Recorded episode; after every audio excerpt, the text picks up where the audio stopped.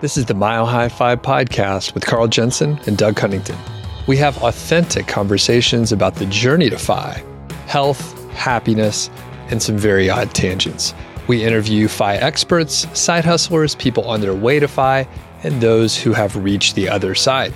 Join us every week, and if you want the show notes and links and all that other stuff, head over to milehighfi.com. Hello, world. Welcome to the Mile High Fi podcast. I am Carl Jensen with my co host. I'm Doug Cunnington. Doug, today I'm pretty excited. We have a case study, and this gentleman's name is Craig.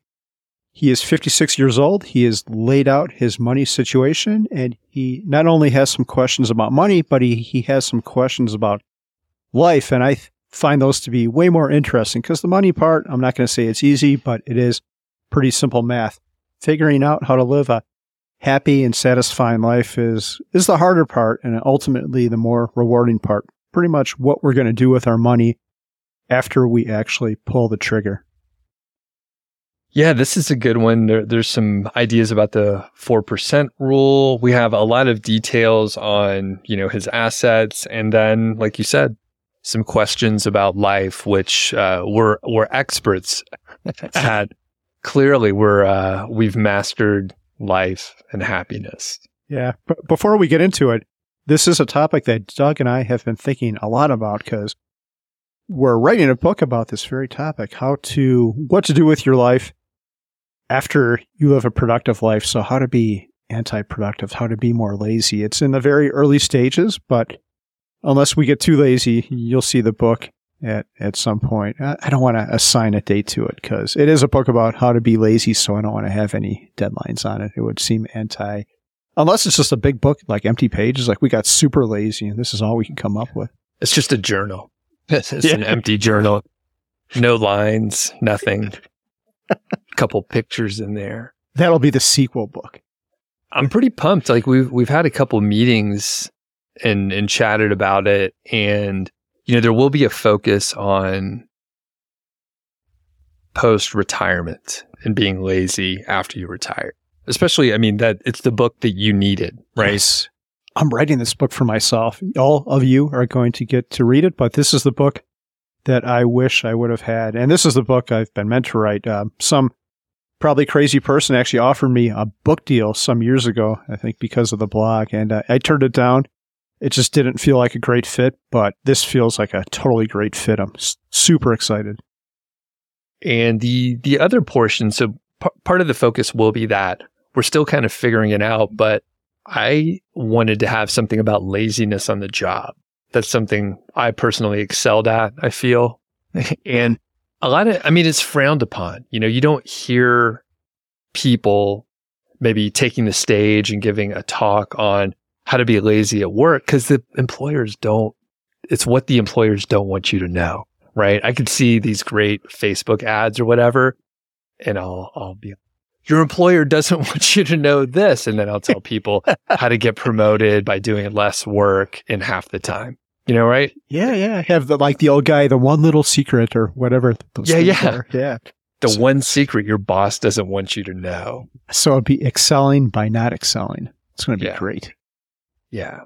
So we're uh, we're still figuring out some of the details, but I think that'll be an important part. And I think it can help people, I guess, separate and decouple their identity with their job, because I think that is really shitty. We have an email from uh, someone else. I think we're gonna cover it pretty soon, maybe the next episode. But I mean, people accomplish a lot. They take a lot of pride in their work, which is good. However, when it's tied to a corporate job where it's kind of, I don't know, I don't, I don't like that stuff anymore. It's really hard to uh, step away from it. And when you are like, oh, I want to be happy and do some other stuff, and you're tied to like a high pressure job, all your identity is tied up with like your in- investment banking job or your your management consulting and you really identify as that person, it's like, how do you tear yourself away? So I think if you can, um, you know, disrespect the job and do less work and be lazy, it's much easier.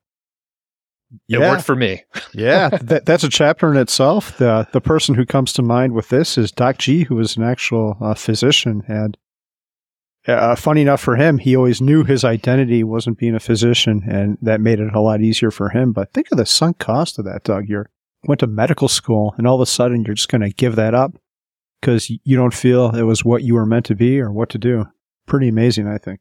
Yeah, and I think some of the stories we hear where, um, whatever, someone did some jobs, and then a lot of times I, I hear this with uh, like writers, and then like their first book came out when they were like 45 and they're like a prolific writer. Now I can't remember who I'm, I'm thinking of, but you hear that, um, occasionally it's just like someone's second or third career was the one where they really excelled. And yeah, I wonder just from, I mean, from my standpoint, I, I guess I did my uh, corporate career for like a decade. I'm coming up on 10 years on my like affiliate marketing stuff. And I've slowly been doing like less of that area and doing more of this stuff that we're working on. So it's like every 10 years, it seems like kind of a good cadence for me. Yeah. Building upon skills, that kind of thing. Oh man, that's such a good point, Doug. I, we'll get into these, uh, this topic in a second, but yeah, reinvention. I, I think it's pretty amazing. And we're, we're kind of doing it right now. We started this podcast, but now uh, we might be reinventing ourselves as authors if this goes well. Who knows what, uh, what, yeah, we'll do the journal or workbook for book two and who knows what happens after that. Maybe we'll do, be doing something completely different. Yeah. it'll be the one word journal. You just write one word per day. It's so easy. So, um, one other, one other thing here, um, about the book. I have, man, we could do a whole episode. Maybe maybe we do that um, just on the book where we go back and forth and people could hear our excitement. We're just talking about it. It's a book about laziness. It may not even happen, but when um, when I've tried things in the past, usually it took a couple tries. Like the first one kind of failed. Like just it doesn't work out. I go back, kind of fix the things that didn't work and kind of improve. How much um, how much iteration do you do for your projects and stuff? Or like when you when you've taken on a big thing the point being like we write first book right? Maybe it does, maybe it's not that great. Are you willing to like go back and like try a few times till we get better? Yeah i think the well, a uh, broader point, I, I think the iteration should never stop in life. I think about this often with my house projects. Like some of my earlier ones weren't so great. Maybe the design wasn't so great, but because it's not so great, that's an opportunity for improvement. And as long as you still enjoy it, then I think you should go out and take the mistakes from the first time and create something better. I think the, the work I do now in a house is super good and it's beautiful. It's well thought out. Sometimes I'd rush into stuff and the colors suck or whatever. But yeah, I think everything in life. I mean, how many times do you ever create something perfect? Like never. There's always a chance to iterate, and that's what it should be about. The process is the fun part, I think. Yeah. Cool. I'm not going to hold you to it. We may start and we're like, this sucks. We don't want to do this anymore. So, um, but I think we'll be able to squeeze out at least, at least one book and we'll have our, um, writing retreat, which I'm, I'm excited yeah. to um, hook up. This should be pretty fun. And I was even looking at another place. I'll tell you offline. Um, and I was like, oh, maybe we could take two writing retreats because okay. we like road trips yeah. and we can get out of the house. There's a spot that I'm thinking of that it really doesn't very poor um, internet, very poor like cell phone reception. So we actually could get a shitload done, very uh, like rugged wilderness kind of stuff. Nice. So yeah, and if the book fails, Doug, like we have these visions in our head for this 80,000 thing, we'll just turn it into a kid's book. We'll get uh, Midjourney to do some uh, coloring book shit and it'll be yeah. like 50 words long. It'll be great. All right. So this is from Craig. Uh, Carl, do you want to break down some of the, the pieces here? We have a ton of detail. We're not going to read the whole thing, but what are the high points that yeah. we should consider? Yeah, but before we do that, so Craig wrote, I really have enjoyed the shows. I just left a review, a five star review rating under the his uh, Nitro Hiker is his name. But if if you're join the show too, please leave a review. If you hate the show, no need to leave a review, but you could send an email. I can never remember our email address. What is it? Doug at milehighficlub.com? Is that Yeah, for the complaints, it's uh, Carl at milehighfi.com. Okay. Okay, Mile High Fi, not Mile High Fi Club. God, someday I'll be able to remember that, but this isn't the day. But anyway, uh, uh, Craig starts talking about the 4% rule. He mentions that he doesn't think a million dollars is enough. The $40,000 isn't enough money. I agree with him there. Uh, but let's talk a little bit more about his situation. He's got 1.9 million in investable assets. Uh, we won't go into the specific breakdowns. He is 58, so he's almost old enough to draw from any of the retirement accounts. You can get it at your 401k and Roth when you're 59, so he is just about there. Uh, he has a $450,000 house that is paid off. Uh, his cars are paid off. He has no debt whatsoever. His expenses are only 5600 a month. So one interesting part about this, if you do the 1.9 and apply the 4% rule to it, that is 7600 and his spending is only 5600 so he's got a $2000 difference between his spending and it, between what he potentially could spend and what he does spend. Uh, yeah uh, the FI calc says yeah there's a 100% chance of success if he retires now. Uh, the only thing he doesn't have nailed down is health insurance so he has some questions about the aca marketplace. Uh, what do you think about all that, Doug? That those were a lot of numbers I threw at you. And you know what? There's a couple other things that I see that I did not mention. He also his security, social security, is going to be four thousand six hundred per month, which is pretty great. That's almost equal to his actual spending of fifty six hundred. And his wife is also going to get a pension of almost one thousand dollars a month. So even if he didn't have all of his savings, his social security and his wife's pension could fund their spending. So, one thing, and I do this for my other show too, when people send in questions, I'll uh, often say, Hey, we'll, we'll do a show on it. I'll write back a quick answer. For this one with Craig, I, I saw the email and I didn't even finish the whole thing. And I was like, I didn't pull out any calculator or anything. I was like, bro, you have enough. Like, this is, you have way more than you need. Like, there's no question here. Even if you know, we're going to get into the healthcare stuff a little bit because you just purchased off the ACA, right? Correct. So basically, even if that cost way more than what they're expecting, they are so far ahead that it's almost laughable. And, you know, we had some back and forths and no disrespect to, to Craig, but like when you see the math, it's just like there's no, there's no um, issues, right? And any of the FI calculators will say 100% because this is, I didn't do the math again, but this is probably something like two to two and a half percent rule, right? If you look at all their assets. Yeah. Craig is so far ahead. Paid off house. That is a huge thing too. So yeah, they're, they're in great, great shape. And what are your initial thoughts? Yeah, my initial thought was the exact same as you. I'm going through Craig's numbers, and unless he really, really loves his job, unless he would stay there for free, uh, there is no absolutely no reason for him to stay working. And what's the kicker? What's his wife do?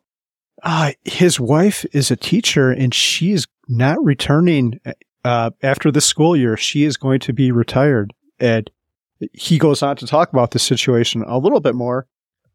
He says, I am on the fence as to when to pull the trigger, but I want to have the summer to enjoy without the time suck of full time employment. Dude, don't just do the summer, do the rest of your life. Your wife isn't going to be working. Don't you want to enjoy retirement with her?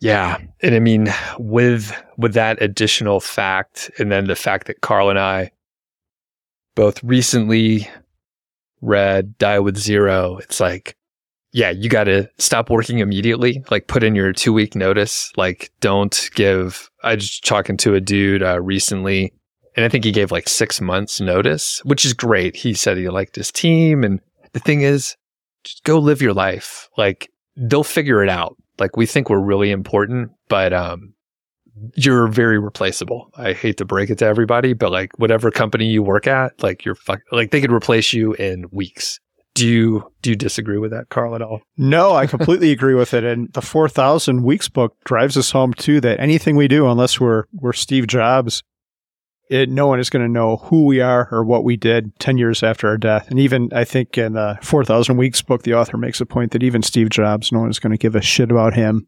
And like Yeah. 500 years, he's just going to be a footnote in history. Uh, so yeah, I think people who say those types of thoughts are probably overvaluing themselves. And I did too. I thought, oh, I can't leave my team. I'm going to leave. I'm like, no one is, unless you're Elon Musk, and even him, he could pro- could probably be replaced if you found the right person. No one is irreplaceable. Yeah. Except you, Carl, here. You know. Except, I, I mean, I have people come in all the time to replace you. Yeah, I, I think the podcast, the number one thing we could do to improve Mile High Fi is for me to quit. What, who would you replace me with if you could pick anyone? If I could pick anyone, I don't know, probably someone really good who speaks more eloquently and has better thoughts, uh, like a Lex Fridman or maybe a Tim Ferriss. I don't know, a Jocko. A Jocko would be pretty cool. Neither of you guys have much hair, and Oh, yeah. I think that'd be awesome. We should figure out how to like run my voice through a filter so I sound like Jocko. And we should run our images through a filter too, so we look like him. Like add Yeah. fifty pounds of muscle. And Lex is a robot. We could probably get him on here anyway, just some AI thing. Yeah, I bet we could like chat Lex or something. Someone should invent that. So, okay. We have what looks to be a, a pretty good, um, you know, he's, he's going to be all right. Craig's going to be okay. We do encourage you, Craig, to, I would say, put in your notice. I would say, get out of there. You guys have enough. And even if, even if you, you know, something very weird happened and you, you wanted to go back to work for some reason, you could do a part-time thing but i mean again looking at the numbers here like you're in really excellent shape so let's talk about some of the other stuff Yeah. here Well, one second, Doug, before we, we get into Yeah. that, I just finished up Die with Zero yesterday, actually, and I think the number one homework assignment I would give to Craig and others who struggle with the same stuff is to read the book. I would say there's so many books and not many have a profound impact, but that book, I, thought there was some really good stuff in there. I always take notes when I read a book. And one of the things he says is if you die with a million dollars, you've died with one million of experiences you didn't enjoy. And I know in the book he talks about having this extravagant party with Nat, Natalie Merchant. and I think it was his 45th birthday. Um, yeah, and I'm not exactly sure I was going with that, but that book is, uh, yeah, that book is high motivation to get off your ass and start living, especially if you're maybe a little bit afraid of spending Mhm. money. well i think what you're getting at maybe is like if you die and you have you know millions of dollars or a million dollars like the number of years that you spent accumulating that you like worked for someone else and someone else was getting rich off of that or a company was or whatever that you could have been spending time with your family or friends those are probably the two biggest things right you could have been doing something productive with your family or friends instead of working for like whatever eight more years to save a million dollars that you're just going to like not be able to enjoy. You could have done whatever eight or 10 years of like something fun. This is a long time. Yeah, it is a long time. And uh, the other thing I took away from the book is uh, a lot of people, because they are so busy with work and everything else, they don't have time to keep their self in optimum health. He mentions, and I've read this before, that every pound of extra weight you have is four pounds of pressure on your knees, which is difficult. You're going to blow your knees if you have too much weight. And I'm looking at my notes from the book. Um, that it one of the things he says is health is much more valuable than money. So if you're staying at your job, and there's some people who could balance this, they can be healthy and eat right and all that, but it's hard if you've got a stressful job and you don't have the time. If you're putting off your health in any way and you have enough, I think you should immediately cut back or stop your job and focus on your health. Get your ass in shape. It's it's easy for you to say that, Carl, in your ivory tower. But imagine imagine like um a couple years before you hit um the point where you were trying to figure out how to retire early. If someone told you, hey man, you put on whatever 20 pounds, you need to quit your job. What do you think you would have said? Would you have accepted that advice? Yeah, I probably would have laughed at the person and told them that they're crazy. Like, lucky you, you've got enough money. And yeah, I would probably not have taken that advice, but Yeah. So how how would you convince yourself back then, knowing what you know now?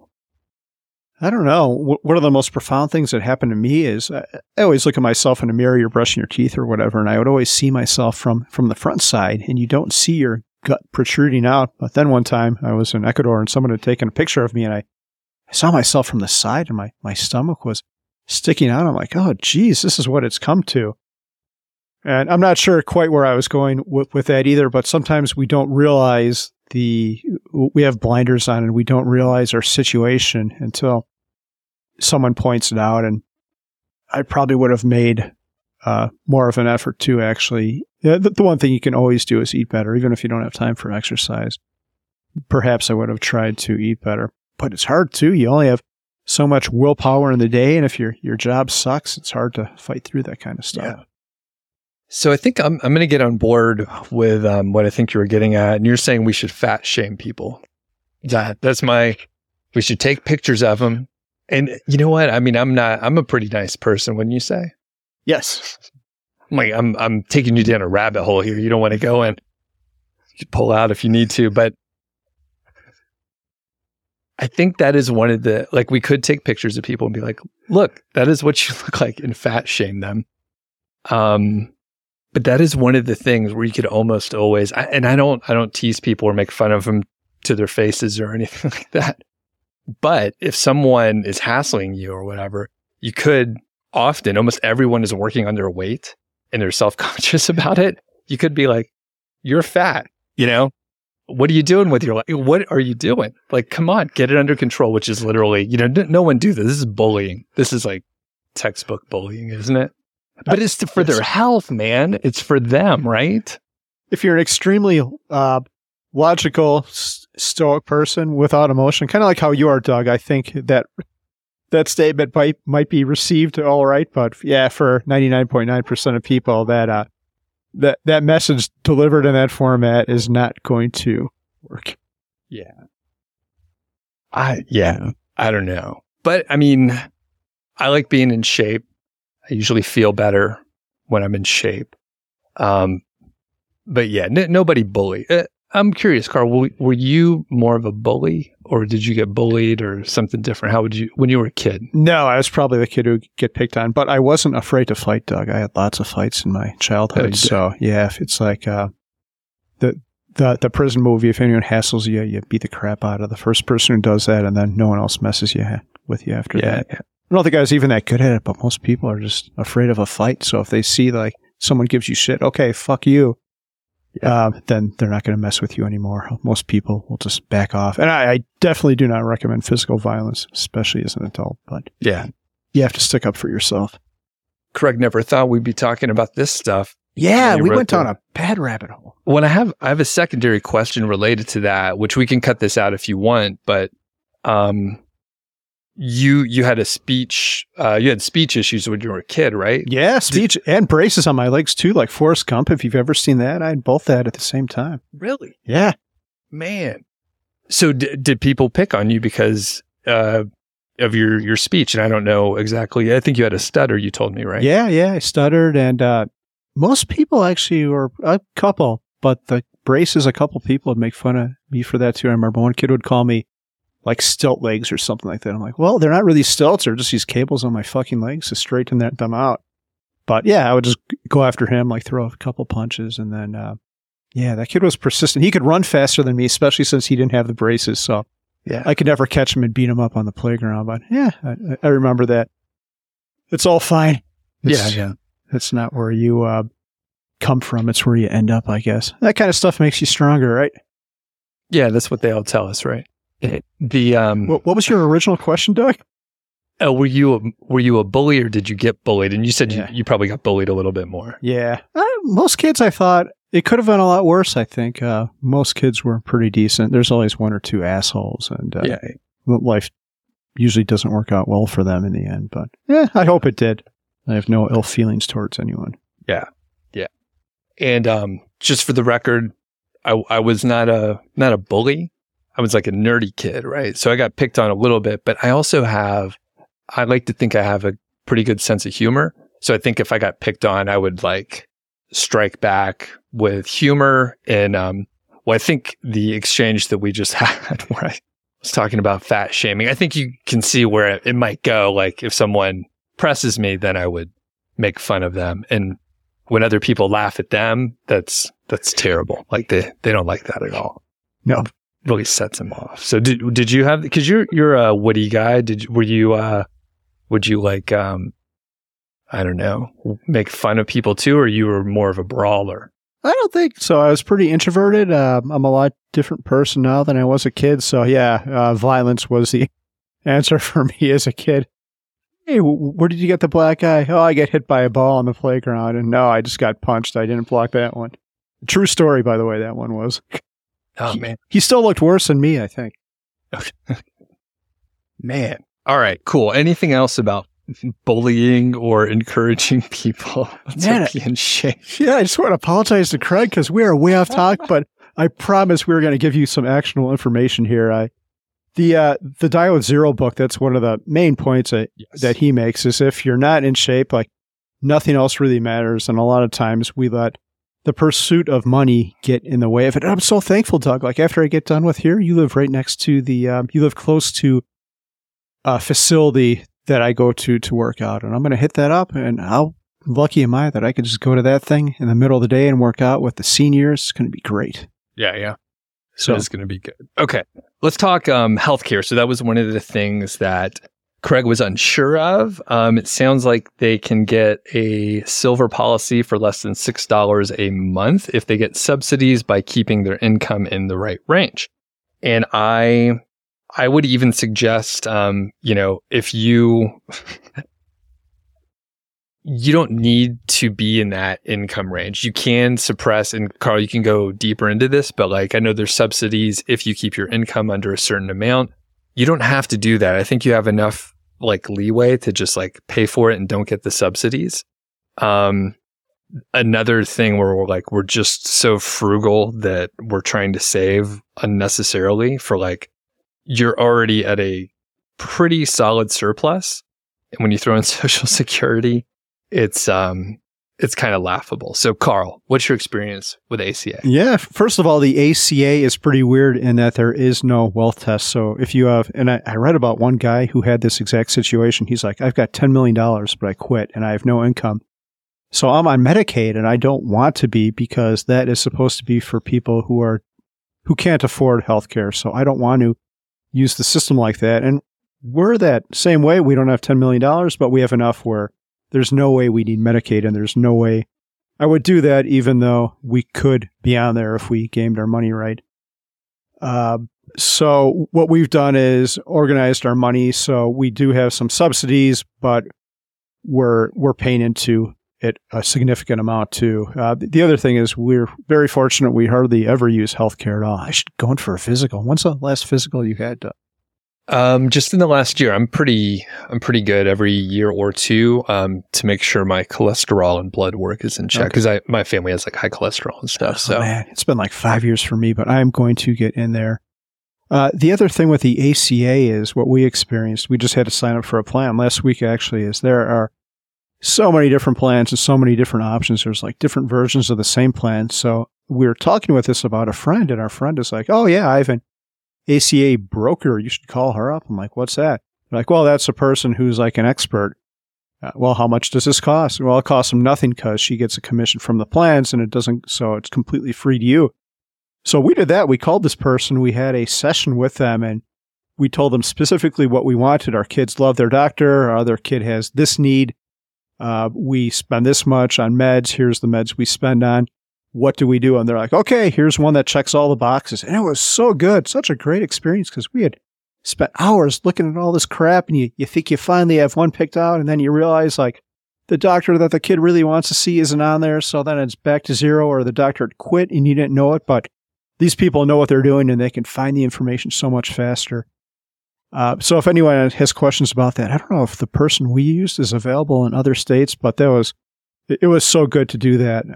Yeah, there must be hundreds of them out there if they, you know, they're an affiliate so they can earn some money doing it. Yeah, I would suspect there are. I would suspect this is an easy thing to find. I'm going to put a find out what the term for this thing is and put it in the show notes. So if you look at the show notes, we'll put the one we used and uh, any Okay. other information I can find about this. Cool. So generally it was a little confusing, hard to find what you're looking for, but if you work with a broker, they kind of they can navigate it and search much more easily to just point you in the right direction. Yep. Cool. So ACA broker or something like that, and we'll put the the actual term when Carl figures out what it is. Yeah. All right. So one of the other areas that Craig had a concern of about is um, how to fill the time. I feel like I still need to think about what my day to day looks like. I want to travel by hitting the road to see this great country of ours. If I'm in Colorado, he'll hit us up. He's an avid hiker.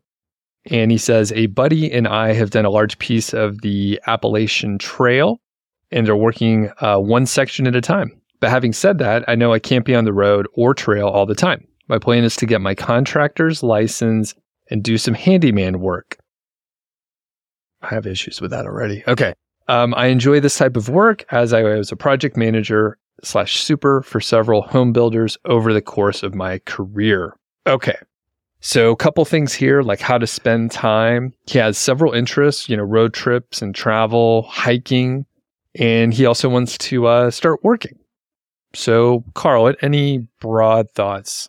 Uh, my my super broad thought is whenever someone says this to me, I tell them to tell me what their weekend looks like and what their life will become is pretty much an expansion of their weekend. So if they're out there hiking and in national parks and working on stuff in the garage, they're just going to be doing a lot more of that. And one thing I'd be curious to hear your thoughts on this, Doug, but one thing that amazed me is I was so worried that I would be bored and wouldn't have enough stuff to do. And it's exactly the opposite. Like I don't have enough time in the day. And my situation is a little bit different than yours, Doug, because I have kids and that takes up time. But even without kids, there's no way I would have enough time in the day to do everything I want to do.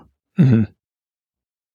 I I also don't have enough time in the day to do all the things that I want to do, and I have a very like leisurely schedule. Um, one, I'm going to kick a question back to you, Carl. So you say, hey, you know, your retirement is going to look like your weekends, and I think yours probably did, right? Because before you retired, you were busting your ass working on houses and other shit, right? Yeah. And you realize now that's not ideal for what you want one to be doing, right? Yep. So I think maybe Craig f- fills his weekend with like cool stuff. It seems like he has some hobbies and all that kind of thing. Um, if it is like a weekend where someone is like super busy, their days when they're retired are probably going to be super busy too. So, what advice would you give to someone where they're like, my weekends actually suck. I'm stressed out just as much as I am during the week. So, how do, how do you deal with that? Yeah. Err on the side of doing less and learn how to say no to things. Your default answer should always be no, unless like the, the famous the famous Derek Sivers blog post and book. If it's not a hell yeah, it should you should default to a no. And only do things you're super excited about and only spend time with people who you really value and are super excited to spend time with as well. Yeah. And I think, I think one of the reasons why we're interested in writing the laziness book is it's really hard to like force yourself to be bored. We want to be productive and bored, boredom is uncomfortable and it's not productive. And you have to spend enough time doing nothing to actually get bored. And it's really hard to do, especially if you're you're busy and you're like, I want to do all this stuff. It's really hard to just force yourself to be bored. When's the last time you were bored?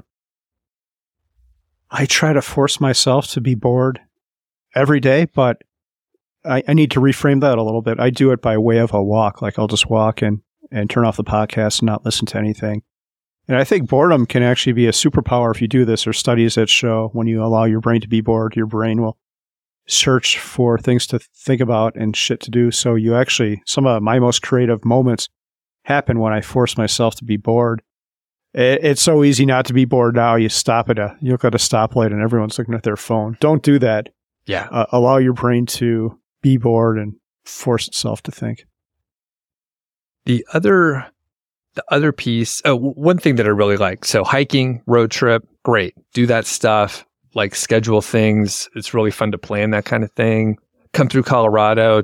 You could check out HQ over here. Let us know. The other piece um, that I was a little concerned about is my plan is to get my contractor's license and do handyman work.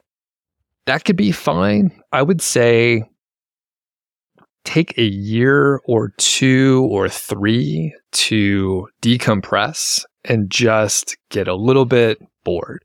It's great to be productive, but I can see that becoming an issue. You do say you enjoy that kind of work, so that's that's good. But I would say if as much as possible, like don't don't turn it into a job. Yeah, our mutual friend Arik, who was on the podcast, does this kind of work. We'll put a link to him in the show notes. But one of the struggles he has is occasionally uh, he has a difficult client, and then it takes all the fun out of it because then you're you've got a problem you're dealing with a, a difficult person. So I think Craig should pursue this, but put very strong filters on it. Only do projects for people who you know are known entities or someone else can vouch for them and only do stuff you really enjoy and maybe find a friend to do it with too. I've done lots of projects and I actually have Arik help help me and it makes it so much more fun. You're having good conversation. You you're working with someone you enjoy. So I think Craig could do this, but put very strong rules around it. And then Craig, I'll throw this out there. I, I'm going to be doing a project in the next couple years if you want to, if you're really into that type of stuff and want to come to Colorado, I've got a job for you. I think I'm easy to get along with. What, what do you think, Doug? Do you think I'd be an asshole to work with, or do you think I'd be reasonable? I think you'll be all right. I think you'll be all right. You're buying a new house. Is that what this is? No, no, we're not buying a new house. We might do a modification on a current one, but I'm either not going to do it myself or um, find people I really want to work with to help me. But it's not happening anytime soon. All right. And I think this is sort of, um, you know, Craig's situation, I think, is the classic one more year syndrome. Like, even where all the signs point to yes, the different calculators say it's going to work. Um, the math is, you know, very, very, um, I guess maybe generous isn't the right word, but like you, you have a lot of wiggle room. There's a lot of room for error here. And he's like, ah, kind of want to stop working when my my wife does, but I'm not really sure. So we we do hear this a lot with one more year syndrome or two more, or three more, and you just keep like going a little bit longer than you need to. And Carl, you you had this, right? Yeah, I had lots of one year syndrome. I think I'm finally getting over it now. Six years and one month after I actually quit my formal job. Six years. Yeah, yeah. Um, any, any advice? I mean, it's pretty hard because it is, it's a mindset thing internally for someone. If they're like, I just don't feel quite secure yet. Yeah. Um, read our book when it comes out. Uh, um, yeah, it, it's very difficult. I would, I would force yourself not to do stuff, even if it th- even if you're going to be uncomfortable by doing that. I would just make a rule for yourself and a friend, we've talked about this on a podcast before, framed it really well. Uh, she said, What would you do if you, no matter what activity you did, you weren't allowed to make money from it? What would your lo- life look like for the next year? Because I think no matter what we tell ourselves, a lot of times we lie to ourselves and we still like that little dopamine hit when we get an extra dollar thrown on the top of the pile. So I think that's how you should frame at least the first six months of retirement. Say, no matter what you do, you're going to not make any money from it. And how are you going to live your life then? That's awesome. I think when I uh, take a sabbatical or take some time off or whatever in the next few years, I'll have to think about that because with my affiliate marketing and SEO and like content business, basically, it, there's always like a there's something I could do. There's always a little extra you could do, and I have been you know slowly tapering that down. But at the same time, like like always, it's like ah, if I just did like whatever 15 or 20 minutes, it could be like an extra f- few bucks, and that's good. it always feels good. Yeah, it's hard to turn off the spigot, right? Man, yeah. So maybe, maybe I'll have to work on that. All right. Well, I think this is pretty good. Any any other um, advice You- for Craig here? You know, I do actually have one other piece of advice which I think has helped me a lot, and it actually relates back to us on two different levels. The other thing I would tell him to do is, even if he's an introvert, which I would consider myself to be, find other FI people, uh, maybe through a ChooseFI group. Uh, We'll put a link to where you can find those in the show notes. And just go to a meetup and start talking to them. Uh, this podcast it would not have started if I wouldn't have met Doug uh, the book that we're writing came about as like a joke. I think we were joking around about that on a podcast, and now it's become a real thing. And I'm not saying FI people are any better than normal people, but if you've got a job and you're working 40, 60 hours a week and you've got two kids, you're probably not going to be, uh, your mind's not going to be as open to other stuff and you're not going to be thinking about it because it's already consumed. But when you're with FI people, uh, they tend to talk about different shit and who knows what you'll come up with and who knows what you'll uh, be open to collaborating with with other people. you don't think five people are better than others? No, I, I do not.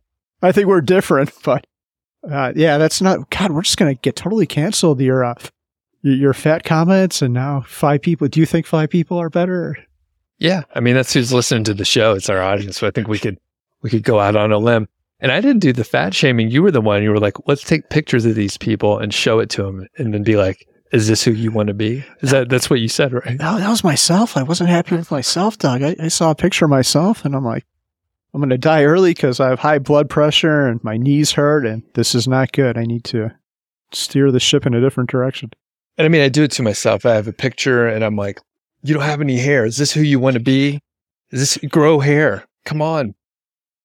It's just who I am. Yeah. Maybe we can get a collaboration with the Chia Pet people. I know we're against taking ads, but if it was a perfect fit, like, have you ever seen the Chia heads where it's like a bald head and then you can plant grass on there? We could get a Chia Doug. Yeah, yeah. Ch ch ch Chia. Remember That's that commercial? I do. I do, do. And yeah. And it, did they have like a Bill Clinton one and some other, like a Mr. T or something like that? The Mr. T was just a strip down the middle. I don't know, but yeah, we should get a. We'll, we'll do a program with the Chia people. I wonder if you could still buy that. That was like some of the crap you'd buy, like at Walgreens or whatever, right? It'd be a splurge item there next to the cash register. yeah. I never, I never had one, but I, I had, um, I had sea monkeys when I was, um, I think I was like high school age or something like that. But did you ever have sea monkeys? No, I think my sister did. I know what you're talking about. They were like little shrimp, right? Yeah, the little brine shrimp. And yeah, it was pretty cool. Like I, um, it was like in the back of like comic book magazines. You could send in money and yeah, I would feed them. And I, I, I remember, uh, I think in the winter they got a little cold and like sometimes the, the little tank, um, you know, it gets, gets sick and you could put in like different, I don't know, I guess it's like aquarium type chemicals, but it's all branded as sea monkeys. So Yeah. They totally oversold that shit too. I remember seeing those ads. You remember it looked like a little kingdom and one of them's holding like a, Yeah. a trident and they look like little aquatic people. And, and then you realize they're just shrimp. Like, what the fuck, sea monkey people? These are not sea monkeys. They're actually Yeah. shrimp. but they i mean they had personalities and they would like live generations and stuff and yeah it was a pretty cool thing Yeah. How, how long did yours go on for? What was their, when did the sea monkey kingdom come to an end? i can't re- I, I- it was a few years like I, I had them a few years and the thing is um when it dried up like you could like let it go into dormancy or whatever and, and dry up and like you could like respawn them like that was the thing like they came in a little packet and you put it in stir it up and then they i don't know if you stir it up but you put, you put it in you throw it in your blender it's just like your protein shake. No no you uh you, you sprinkle it on. Read the instructions uh, who don't take this literally but they would come back to life when you rehydrated them and put in this the special um whatever like uh regeneration uh powder. And uh, yeah it was super cool and i think um i may have gotten them again as an adult at some point when i was like in my early 20s something like that. But um yeah highly recommend Yeah. Okay. So, so Chia people, if you're listening, Sea Monkey people, if you're listening, uh, we could use some more money. There's the spigot again. We can't even turn it off. Damn it. Yeah, yeah. We're just trying to support the show. Okay, cool. Well, uh, up next, we're going to have an episode uh, question from Steve, another case study. So if you have some thoughts on, you know, any of the case studies, or if you have some questions yourself, these are fantastic episodes. It's pretty fun to have the very specific details. So thanks a lot. And uh, yeah, we'll catch you later, Carl. Yeah, see you, Doug.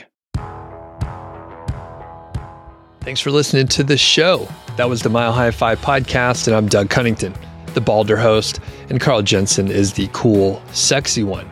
If you dig the show, please do three things for us. Number one, tell a friend, a family member, an enemy about the show. We really don't care who you tell. Maybe forward them a specific show that you know that they will like. It's the single most helpful thing that you can do to spread the word. It's like giving us a virtual high five, and uh, actually, we don't give high fives in in person, so the virtual kind's pretty good. And more importantly, your friend or family member or even your enemy will appreciate the fact that you were thinking of them.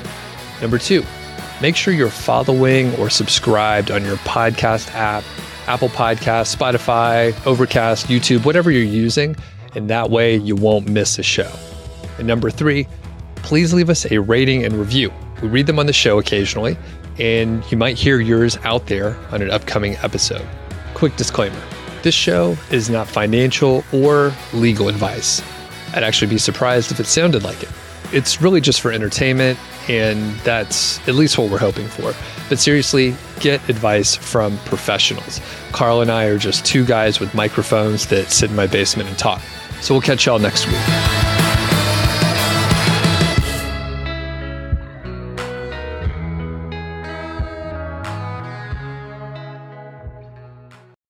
Carl, about how much water do you drink in a day? Do you pay attention to that? Uh, in the form of pure water or in the form of Diet Mountain Dew? Because that's mostly water. Yeah, let's break it down, I guess. Uh, pure water, I probably drink uh, 16 ounces, something like that. I, I know, not nearly enough, right? Really? Yeah. Even when you're working out and stuff? I, I, I do drink more at the gym. I drinking from the water fountain there, so I, I do drink more when I'm working out. All right. And then, um, how much Mountain Dew? I cut it back like one, one or two cans a day, and uh, other than that, it's uh, I try. I'm trying to get more protein. Peter Attia says none of us get enough protein, so I usually have maybe two protein shakes a day, which is milk or a pre-made one from like Sam's Club or Costco if I'm out and about. Um, yeah. Okay. So you don't you don't drink much water at all. I drink like a gallon or something like that. Really, is that why you pee so much? Or It, that's one of the reasons why I pee so much. okay, it's funny. This is a good segue because this is actually our second recording, and a moment ago, in between recordings, you're like, I have to go up and pee, and I don't know if you know this, Doug, but it comes right through the pipes, so I could hear your entire pee, and it was pretty vigorous. It was an impressive pee, and started out real strong and tapered off, but yeah, you can you can hear the whole thing right through the pipes that are over there to my right. Nice. Yeah, yeah. I I have been down here in the I can hear you when you go too, which is something I don't tell you. Um, but I kind of I like it, you know. Nice. I did have asparagus for breakfast this morning. so oddly enough, it doesn't smell. I had this purple asparagus that I've never seen before. I think I sent you the photo You did. You over did. text. Yeah. Have you ever seen that? The purple asparagus? No. Okay. No, it- no, no odor.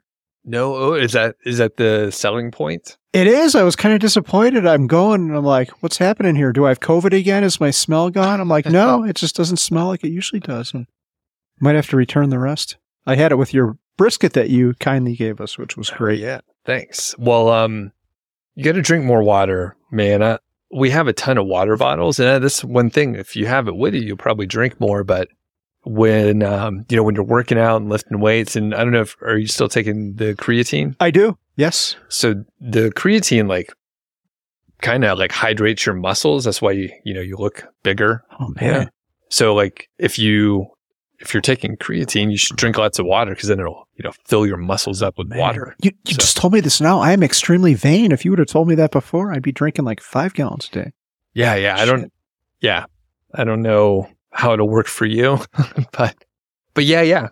Drink more water. That's insane. You're only, you drink like one glass like when you're here, and that's Yeah, but you spill you spill half of it. I know, right? I have a drinking problem like an airplane. Uh, I can't find my mouth. I do remember that scene. So yeah, yeah, we'll we'll work on your hydration.